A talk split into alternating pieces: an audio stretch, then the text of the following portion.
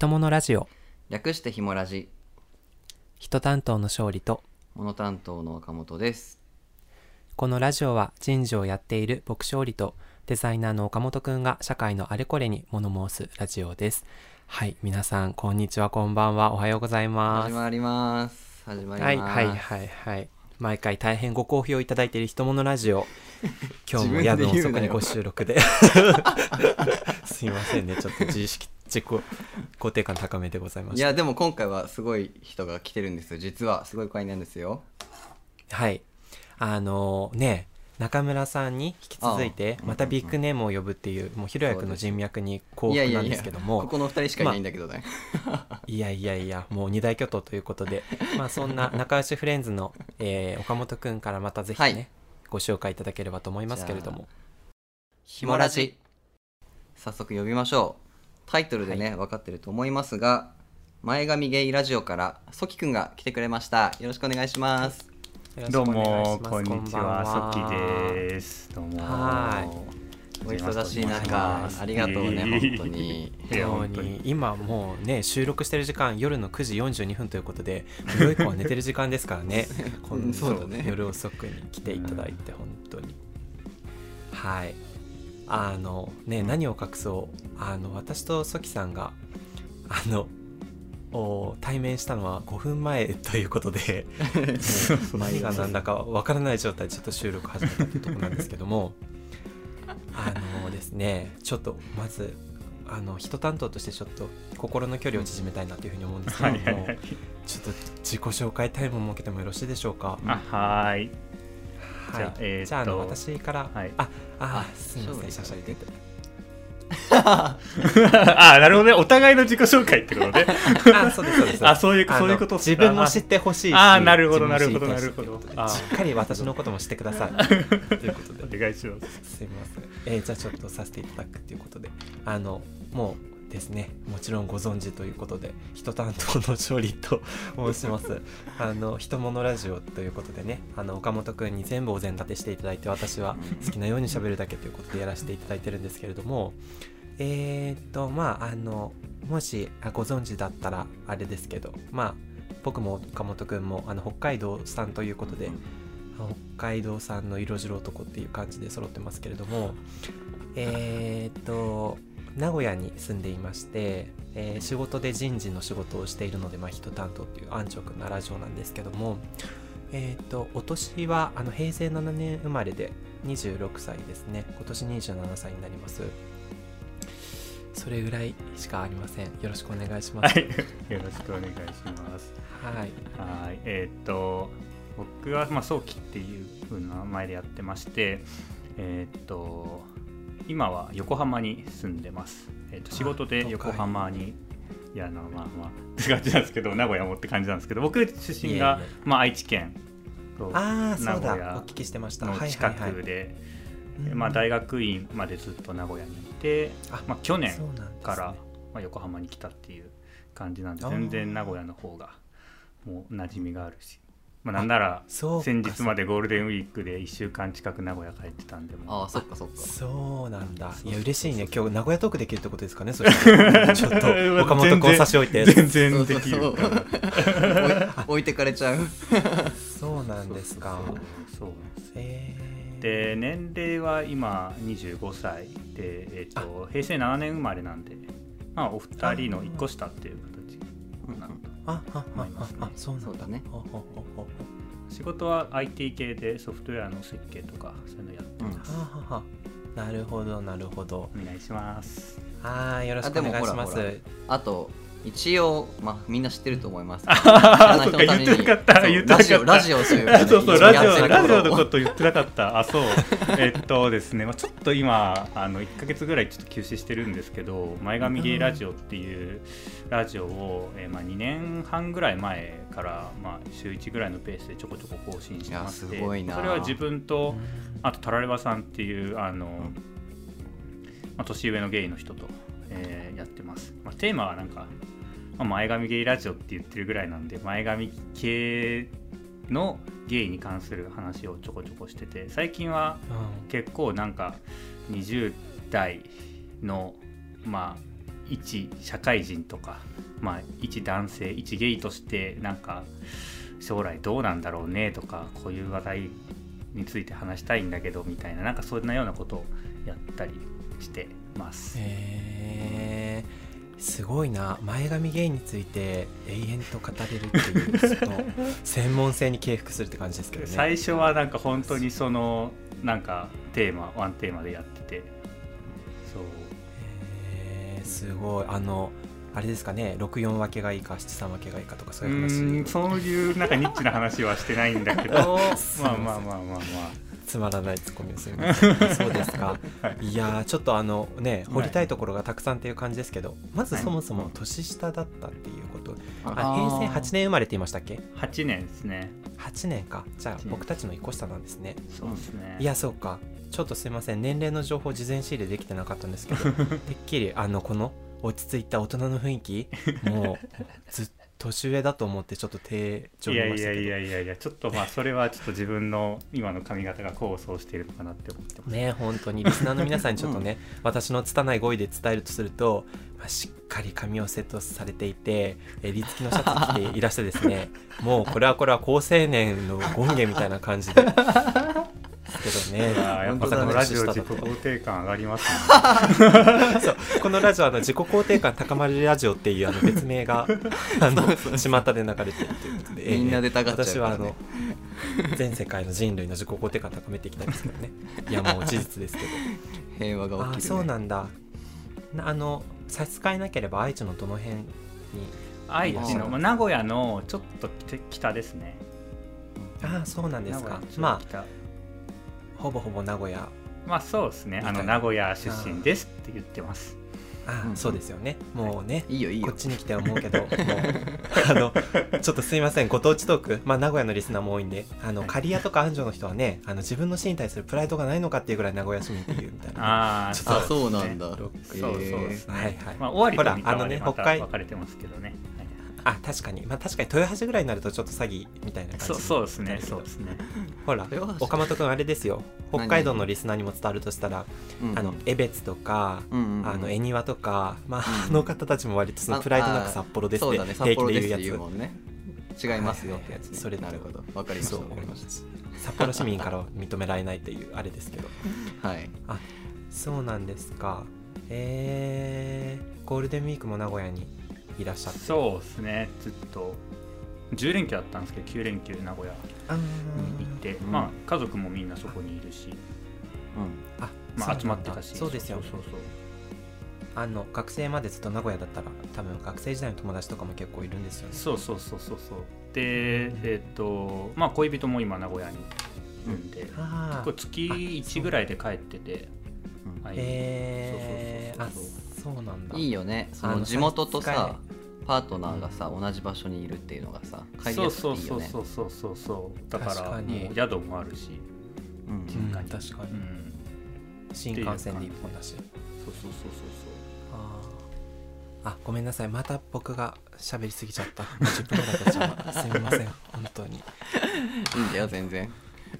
ええ。ちょっとそろそろひろやくんにバトンタッチしようかな。あそう。いや僕本当にね前髪ゲイラジオほぼ全部聞いたんじゃないかな。ヘビーリスナーなんですけど。いやーありがとうございます、うんもう本当に面白くって。あのなんかさゲイの人たちがやってるポッドキャストっていっぱいあるんだけどやっぱみんなこう僕たちの話じゃないけどさまあゲイだなっていう人たちがやってるポッドキャストが多い中で前髪ゲイっていうのを叩き出してくれたのがすごいまあいいなっていうのがまずあ でもまあなんか自画自賛じゃないけど割とうんうん。なんか自分が始めた時にはそういう人たちはいなかったかなって思ってます、なんか最近うんすごい。ねこそまあ中村さんもそうだしこのラジオもそうだし、まあ、他のラジオでも結構うん。あの前髪系の人たちも始めてて、うん。うん。すごいそれは良かったなって思いますね。なんかそう耕してくれてる感じがして僕らもやりやすいなという感じが。本当に。え え ぶら下がりラジオですよね本当に。そうそうそう。うん。でさ今日は、まあ、いくつかねもうみんなでテーマ考えたんですけど早速本題に入っていいですかね？そうですね入りましょう。お願いしそうます。そうそうです。今日ちょっとソキくんからちょっとテーマもいただいててソキくんこれちょっとさ紹介してもらえたりします、あ OK です。えーっとちょっと待ってくださいね。い、いよいいよえーっと今日のテーマがですねえーっとあこれですね。これじゃないですね。はい。はい。じっくりさせて。いただき LINE のトークを遡ってるんそうそうですけどえーっとあれ？あれ？俺がまとめたかな？あそうそうそうそうそうそれを、うん。あこれですね。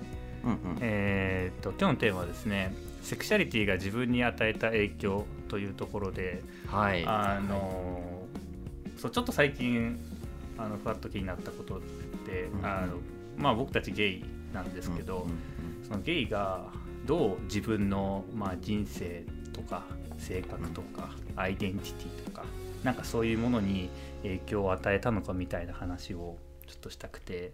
あううん。んなんかっていうのもそのゴールデンウィークで、まあ、ゲイの友達と、まあ、2人で飲んでたんですけどその時にその相手の人がなんか結構その人はあの普段からこうなんですかねあんまりこう大衆に流されないぞっていう気概を持って生きてる人なんですよ。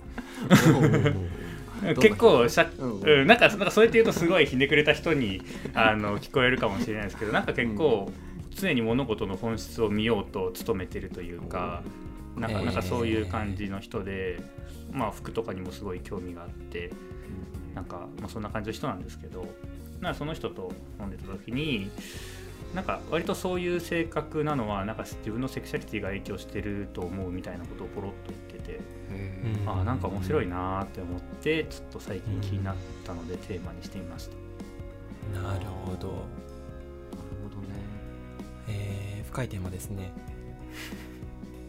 なんかゲストだけど回しもソキくんにお願いしちゃった方がいいんじゃないいかやいやいやいや僕いつも回さないんで。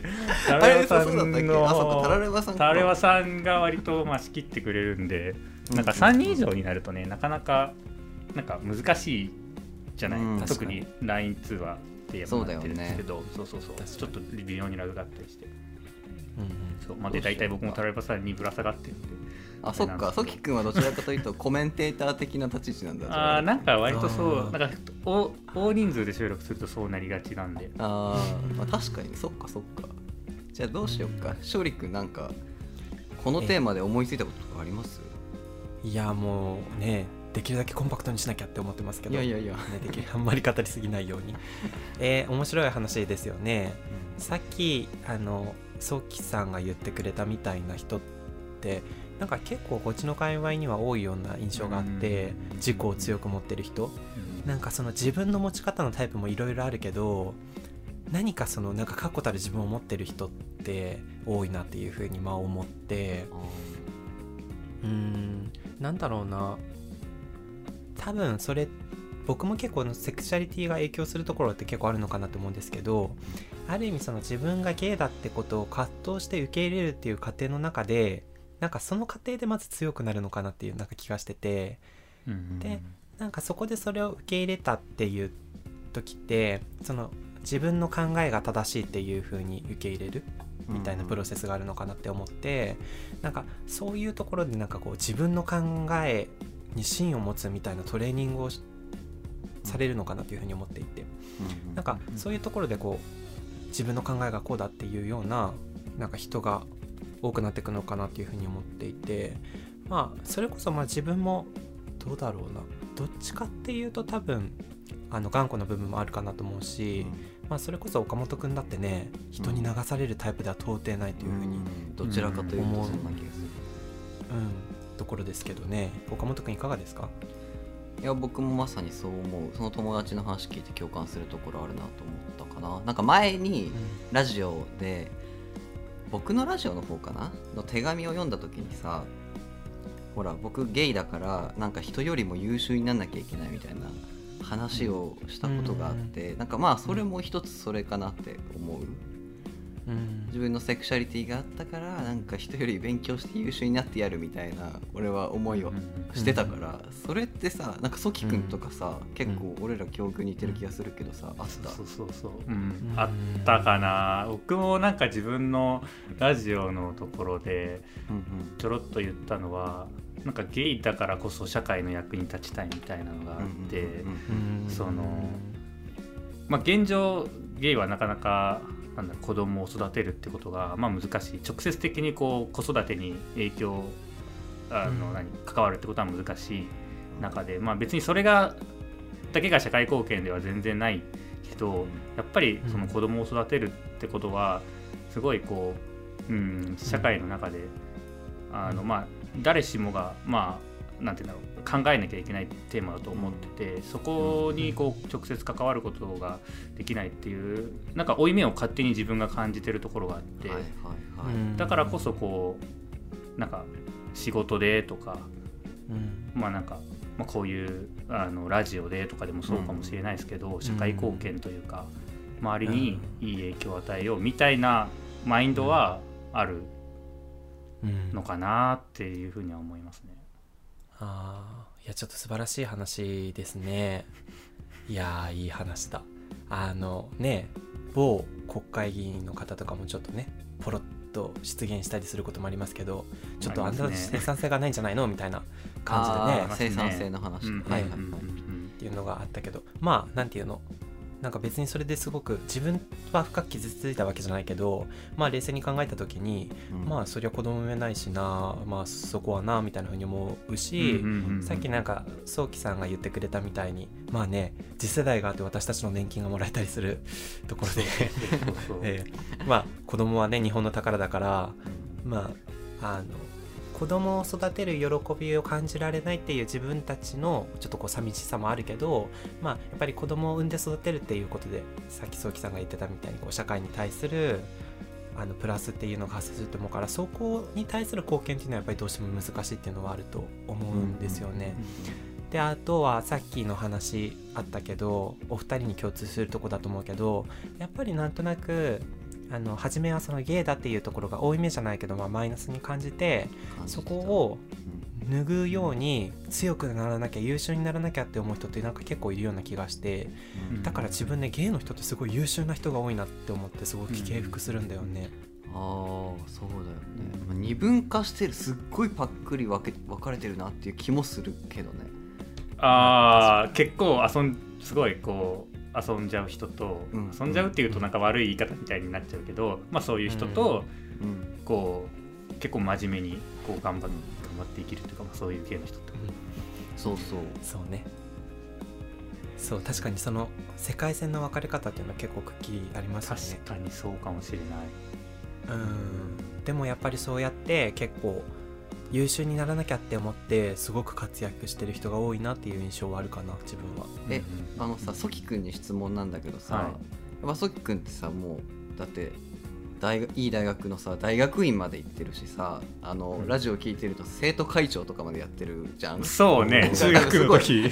まあまあまあノリバリでやったバリバリやつだけどじゃんうんうんうん。そのゲイの辞任っていうのはどのタイミングなの？ソキ君にとってタイミング完全に思ったのはうん高校生で、まあ、あ同級生の男の子好きになった時なんだけど、まあ、中学ぐらいからやっぱりちょっとなんか男の子も気になるなみたいに思い始めたっていうのはあっうんたかな。うんうん。なんかそれがさその辞任が自分が頑張ってきた感じの人生とマッチングしてるなっていう感覚はあるですね。タイミング的にこれ結構そうだね。なんか中学でそう生徒会長やったのはうーんちょっとそれはよくわ自分の中でもよくわかんないんだけどなんかうーんとなんだろうな。結構それまでは外交的だったんですよ。中学までは。はい。生徒会長やるぐらい、まあ、友達もいっぱいいたし、うんまあ、小中って基本的にまあ公立高校だったから、まあ、友達もみんな一緒で、うん。でだったけど高校に入って、まあ、人間関係が一回プツンと切れるタイミングじゃない。うん。でそこで、まあ、その辺りにこう自分がゲイを辞任したっていうのもあってうん。結構なんか内向的になったんですね逆に。あそっからなんだ。面白い。自分はそっちでちょちょっとそれも話したくて今日はあの、うんうんなんで内向的になったかっていうと、まあ、多分、うん。あのその時自分がその感じてたそのセクシャリティの悩みみたいなものがあってなんか考え方が自分の方にしか向かないというか、うん、なんか周りと遊ぶよりもなんかやっぱり内向的になってったしあとはうん。やっぱりその時って思春期だからなんか仲良くなるとうん。みんなねすぐ恋愛の話をするじゃない。でうん。そういうのが聞かれるのがなんとなく、まあ、嫌になってちょっとみんなと距離を置くようになったっていうのはあるかもしれないな。あなるほどね。すごい納得感があるわ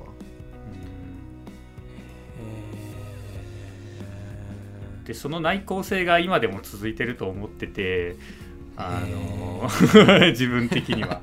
そう思っててだからそのゲイがその自分に与えた影響の一つっていうのは内向性なのかなっていうああそうなんだ。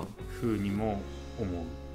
そこってある意味本当にすごく大きな変化だよね。うんうんうんそうだね。まあその、うん。ゲイっていうことだけが原因じゃないと思うし自分の、うん。まあもともとの性格もまあ内向寄りだったのかもしれないんだけど、うん。なんかタイミング的にちょっとよく重なるところがあって、ううん。うん。じゃあそこはそのそうきくんがあの感じるセクシャリティが自分に与えた影響の一番大きなところっていうふうに感じてるのかな？そうかな。パッとその僕が思いつくのはそのそこかなって思う。えー、なんかいや内向的な人が外向的になるのってたまに聞くような気がするけど外向的だった人が内向的になるってすごい珍しいケースな気がするな。確かにあんまり聞かないかもな。聞かない。そうだね。えでも逆俺はだからソキ君側かな？俺の場合はちょっと遅かったけど大人になってからちょっと内向的になってきた感じがして逆に言うと勝利勝利逆じゃん前のさ子供の頃の話聞いてる時にずっとはい陰キャでしたみたいな感じの話してて大学生でねこんなにコミュニケーション取れるようになったみたいなのがあるけどうんそれとゲイは関係する？えー、それはどっちかっていうとあの大ボルゴの壮絶な家庭環境うんの要因が大きいかああそこから出して自分があの天に待ったっていうところで。でもゲイである自分は割とそのゲイであるっていう辞任も早かったし受け入れも早かったからうんうんうん。なんかもう物心ついたら普通にそのゲイだったみたいなところがあるからそういう意味ではなんかその途中で変わったってことはあんまりないかも。ああそっかそっか。でも自分がゲイであるっていうことがなんだろう。もともと自分ってその他の人と違うっていうことが好きだから、まあ、うんほらマイノリティだから違うじゃんうん。だからなんかそういう考えももしかしたらそのゲイっていうセクシャリティによって助長されてるのかもしれないな。あの、うん他の人と違う風にいたいっていう風にうんうん結構物心ついてからは強く思うかな。でもそのなんか特性みたいなものは僕もすごいあって他の人とは。うん。違ってやりたいみたいな、まあ、最初に紹介した自分の友達もそうだけど、うん。うん、ななんでそう思うのかなってちょっと今日その収録するにあたって考えてみた時に、うん。なんかこう自分のアイデンティティを誇示したいのかなみたいなああーところがそういうことか。あってなんか すごいメモ取ってくれてる。いやいや忘れちゃうからさ。あーそうそうそう。なんかうーんその自分の中にはゲイっていうすごい大きなアイデンティティがある、あったんですよやっぱ高校生の時から、うん。まあそれは悩みの種でもあったけどでもある意味なんかこう自分が自分である証というかなんかそんなようなものだったなって今思えばそう思ってて、うん。ただそれをなんか周りにひけらかすことはなかったしまあカミングアウトもしてなかったし、うん、でその中でなんか周りから見た時の自分っていううん。イメージってどう思われるんだろうみたいなことを考えた時に全然高校とか友達もいなかったしあのうん。人と距離を置いてたんで。なんかそうなった時になんかこうアイデンティティがをうんがないように見られるんじゃないかなっていう危惧があったのかな。な絶対その時はそんな風に考えてなかったんだけど今から思うと。ってなった時にやっぱりなんかこう人と違うものが好きになろうとかなんか割とそういうマインドはあったかなと。あアイデンティティの孤児か、うん、でそのなんか最たる例がファッションなのかなっていうふうに思ってて、うんうん、なんとなく高校ぐらいからなんかまあみんなそうかもしれないんだけどうん。なんか人一倍そのなんかかっこよくなりたいなとかっていう気持ちはあった気がする。あそうなんだ。えー。そうなんだ。それってかっこよくなりたいなっていう気持ちはやっぱりその自分のアイデンティティをしっかり主張したいから他の人よりうん。見てもらいたいんだっていう気持ちから生まれるものなのかななんかいくつか理由は考えられるんだけどうん例えばなんだろうあのんなんだろうな一人ぼっちにしてる人でもすごいおしゃれな人だったらクールに見えるじゃないですか、まあまあなるほど、うんそういうこと？なんかそういうところもあったと思うしああ強がありだね。とそうそうそうそうそうそう。そうあとうん大学生とかだと、あのなんかモテそうって言われる言われたかったんですよねおおー。いやその願望すごいあるんだ。よそうだよね。そうそうそう、はいはいはいはい。なんかうーん例えばその時まあその時はあのセクシャリティもすごい隠してたからうん。うん。なんか女の子の話とかになった時についていけないし彼女いるのって言われてもいないし、まあその時彼氏もいなかったし、うん。うんってなった時になんかなんだろうその時ってやっぱ彼女いないとか彼女行ったことがないとかだとなんかかわいそうなやつみたいなレッテルが貼られがちな時代だったしそういう年齢だったから、うん。そこでなんかモテそうっていうのはすごい武器だったなーって武器として欲しかったなっていうのは俺はモテるけどあえて作らないんだよっていうメッセーそうジそうそうそうそうそうそうあわかるわ。確かに。そういう感じを出したかったのかなっっていうのはあるかな。それもある意なんか味セクシャリティが影響してるのかなっていう、うん、あーなんか今のお話聞くとなんかそうきくんとヒロヤってなんとなくタイプが似てる気がするけど。うんうんうん。そんな気がするよ、うん、ね結構共感できるとこが多いんじゃない？そうだね。聞いててモテの話とかね。うん。そんな気はするかな。えー、すごい。あのさ2人ともすごいクールだもんね。なんかはあ羨ましさもちょっとある。なんか俺ってどっちかっていうと結構お笑いに走っちゃうんだよね。うん。なんていうの？うん。だからなんかクールに静かにかっこよくいるっていう風にしたいなって思ったりした時もあったけどやっぱり自分にはできないからなんか2人ともそのなんか佇まいがスマートだもん。あー。そんなことないけどね。勝利も全然だけど。うーんまあでもどっちかというとその点で言うとタラヤマさんも完全にあの勝利君タイプなんであの、うん。あそうなんだ。コメディに走っちゃう人なんで、あうー、んうん。まあみんな違ってみんな言って言えば綺麗に片付くけど。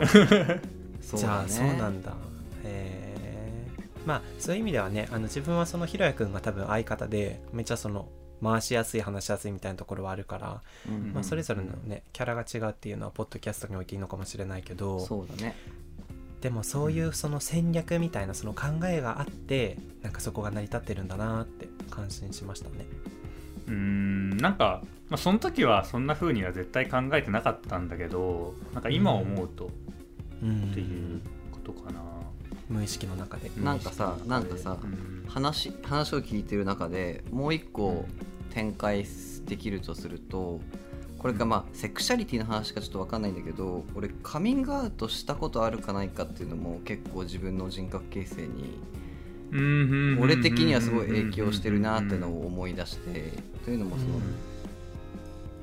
なんだろうな心理学的にさなんかすごく壁を越えて何どんなジャンルでもすごくなんか自分の障壁を崩したことがある経験がある経験があるっていう人は、うん。なんか他の分野でもすごいなんか自信がついて、うん。あのーアクティブに活動できるようになるみたいなことって俺はあると思っててうん。で自分の中のセクシャリティそのゲイっていうことが自分の人生の中ですごく大切な要素の一つだとするとそのカミングアウトすることでなんか一個それを克服したみたいなことになるのかなと思って。て、うんで俺はなんかそれを頑張れたっていうことが自分の自信につながってさっき勝利あそうきくんの友達みたいにこうすごい自信を持って軸のある人間になれてるかなっていう気がしてて。おー。そのそうきくんの友達もなんかカミングアウトとかしてる感じの人？うーんそんなしてないかなその人は。あじゃあそれはまたあまあで別の話かな、もうーんその人の場合はあん仲のいい人には言ってるかな。家族にはまあちょっと不意なあの不良な事故でバレたみたいなことを言ってたんであなんか望んでしたカミングアウトではなかったみたいだし、うんうんうん。えー。今の俺の話ってなんか分かるとこある？2人。あもうめっちゃわかるよ。あのでもそのそうきくんの友達がその積極的にカミングアウトしないっていう話だったから必ずしもそれが直結するわけじゃないけど、うんうんうんうん。多分なんか自分って人生においてなんかすごいこう辛い思いとかをしてそれをなんとか自分の力で乗り越えた経験っていうのが、うんうん。あの成功体験になってその後の自分の自信につながるなってすごい思うんだよね。そうそうそう。すごくいい言語化してくれたそういうこと。んんんそうだからそのどんなことであれそのヒロヤの例としたら自分がゲイであるってことにこう思い悩んで悔やんでどうしよう。でも頑張って受け入れよう。で誰かに知ってもらおうって頑張って言うっていううん。その乗り越えがあのなんていうの乗り越えたわけじゃん。うん。で自分もやったらできるんだっていうその自信につながるっていうのがもうなんかまさにヒロヤそのものって感じなんだろうねきっと。そんな気がしたなうん。俺にとってのゲインっていうのはそういうところに影響してるかなと思ったかな。うん。そっか。うん。でも自分そういう人すごい好き。なんかやっぱり辛い思いをしてなんか乗り越えた経験のある人って人として自分すごい魅力的だなって思うしうん。やっぱりなんかなんとなくこう惹かれるものを持ってるなっていうすごい分かってなんか僕もそうそういう軸のある人すごい好きだから、なんか自分ってゲイは好きなんだけど、まあ、なんかなんて言うんだろう、まあ、男性が好きで、まあ、自分に興味を持ってくれる男性はまあゲイじゃないと興味持ってくれないからゲイが好きうんになってるんだけど、うん。なんかそれよりもなんかあのやっぱ軸がある人が多いっていうのはすごいうん。ゲイに興味を持ちやすい理由なのかなっていうの。ああー。なんか個性的な人多いもんね。は自分を持ってる人そうそうそう。やっぱりうん個が強いなってすごい思うかも。うん。だからなんか普通にねあのノンケゲイとか関係なくなんかかっこいい人が多いよね。そういう意味で。そうそうそうそうそう。うん。ー。それはそうかも。言われてみたらそうかうん。結構だからなんかその一般社会会社の中とかでもなんかこう評価を得てるみたいな感じの人が多いような気もする。うん、うんそうね。うん。なるほどね。いやちょっとあのお二人ともすみません。議論白熱してるんですけども34分経ってしまいましたね。あら。あそうか。バッドニュースですけど。ちょっとあのあの締めに入りましょうかね。はい締めましょうか。か言い残したことはありませんか？お二人。ちょっと大丈夫ですよ。に、はいあのはい。なんかちょっとうまい感じにやってもらえませんかね？プレゼンえー、そうっすね。そうっすね。えー、そうっすね。ま無茶ぶり。あそうですね。うん